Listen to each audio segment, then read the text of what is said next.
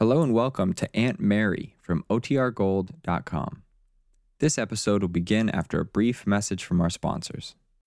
When you need mealtime inspiration, it's worth shopping Kroger, where you'll find over 30,000 mouthwatering choices that excite your inner foodie. And no matter what tasty choice you make, you'll enjoy our everyday low prices, plus extra ways to save, like digital coupons worth over $600 each week. You can also save up to $1 off per gallon at the pump with fuel points. More savings and more inspiring flavors make shopping Kroger worth it every time. Kroger, fresh for everyone. Fuel restrictions apply.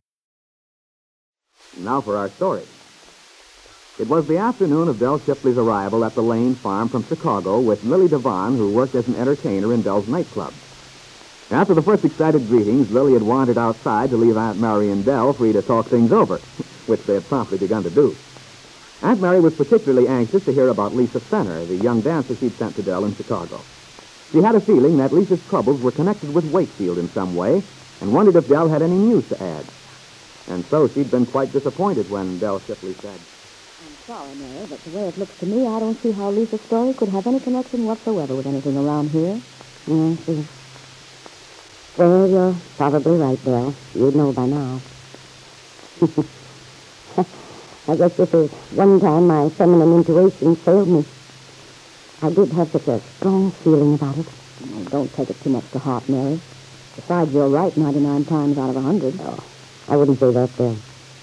I wish I could feel that Lisa Fenner's trouble had something to do with Winkfield. But it hasn't, I'm sure of it. God, sometimes it's so hard to get an idea like that out of your mind.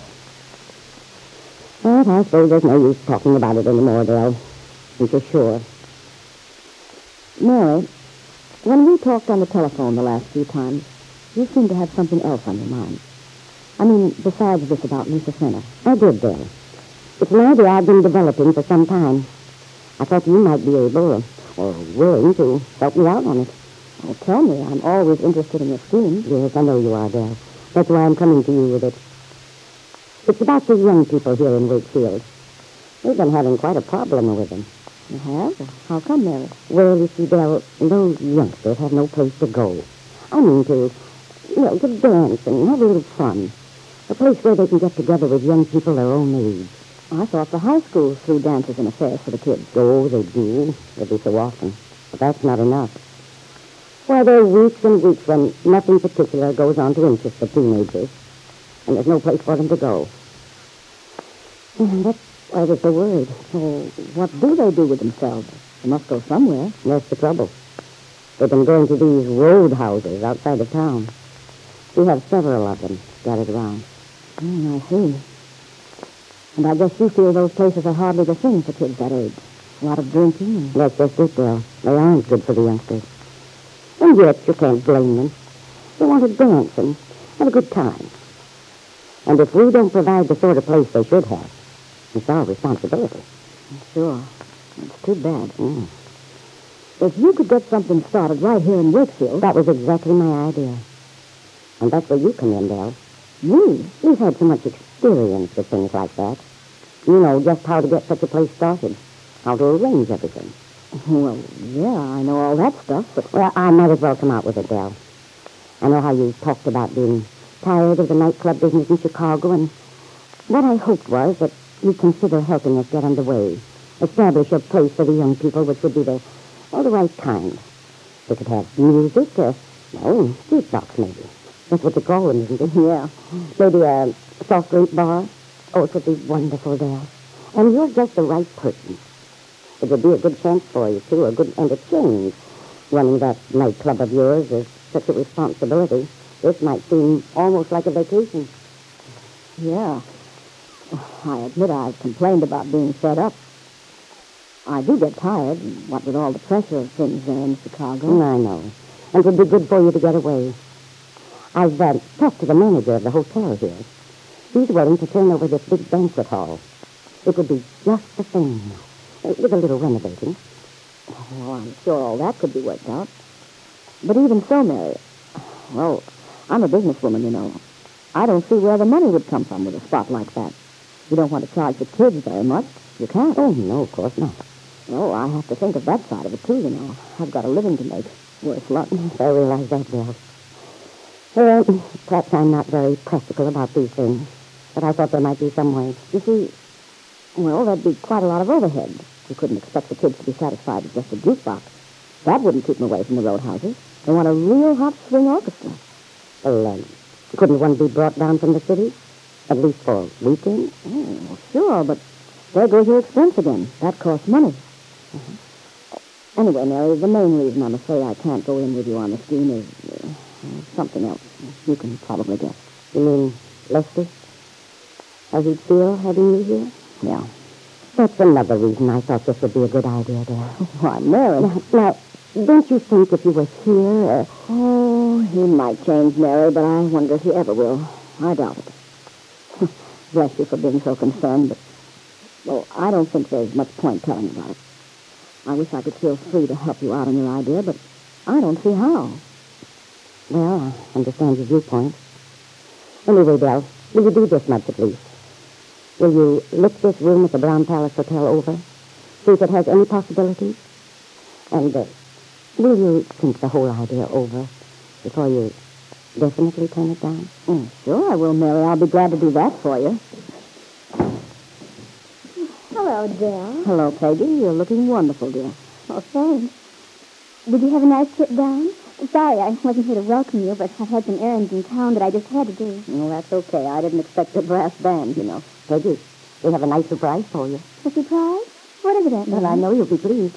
Dell brought Lily down with her. Lily? Where is she, Aunt Mary? She's outside somewhere. Oh, dear. Wonderful. Excuse me, Dell. I'll see you later.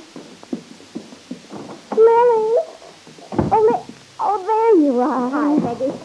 I saw you drive in. Oh, Lily, this is a wonderful surprise for me. Oh, golly, it's been ages, hasn't it? Well, it sure has. Kid, I'm glad to see you. Oh, Lily, you're looking swell. More beautiful than ever. Let's sit down here on the steps, shall we? Or we can go up to my room if you'd rather. Oh, this is fine. I'm turning into a regular fresh air fiend. Oh, sugar, you look terrific. Do I? Yeah. You turned into quite a gal. Oh, it's probably just a contrast. Last time I saw you, I wasn't feeling any too cheerful. No, you seem to have come through okay, kid.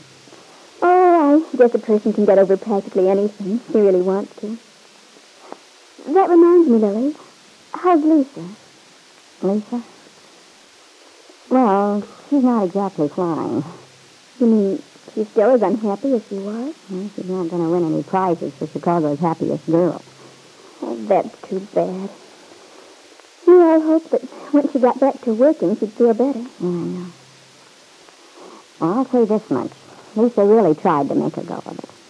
Especially for Aunt Mary's sake. You sound as if you don't think she's succeeded. Well, she's lots better than she was at first. I wonder if she ever saw her husband. She used to talk about him quite a lot. Lance Spenner, his name is. Yeah. She saw him. She did? Well, what happened? Oh, let's not talk about Lisa now. It's a long story. And anyway, I'm much more interested in what's been happening to you. Well, I have some rather important news. At least it's important to me. Mm-hmm. And it's important to me, too. I don't know whether it'll surprise you or not, but, well, at least I'm going to be married. Peggy. Well, that's wonderful. I'm awfully glad for you. Thanks, Lily. So Bill Mead finally got his divorce. But, Lily, I'm not... Bill's not the one I'm going to marry. He's not? Well, then who are you? I'm going to marry Nicholas Dorn. Nicholas Dorn? Oh, yes. Lisa mentioned something about a writer named Dorn, but I didn't take it seriously. Just the same, it is serious. Because I'm going to marry Nicholas very soon. Aunt Mary came to the front door then, summoned the girls in for a cup of tea, so the subject of Peggy's wedding was dropped for the time being.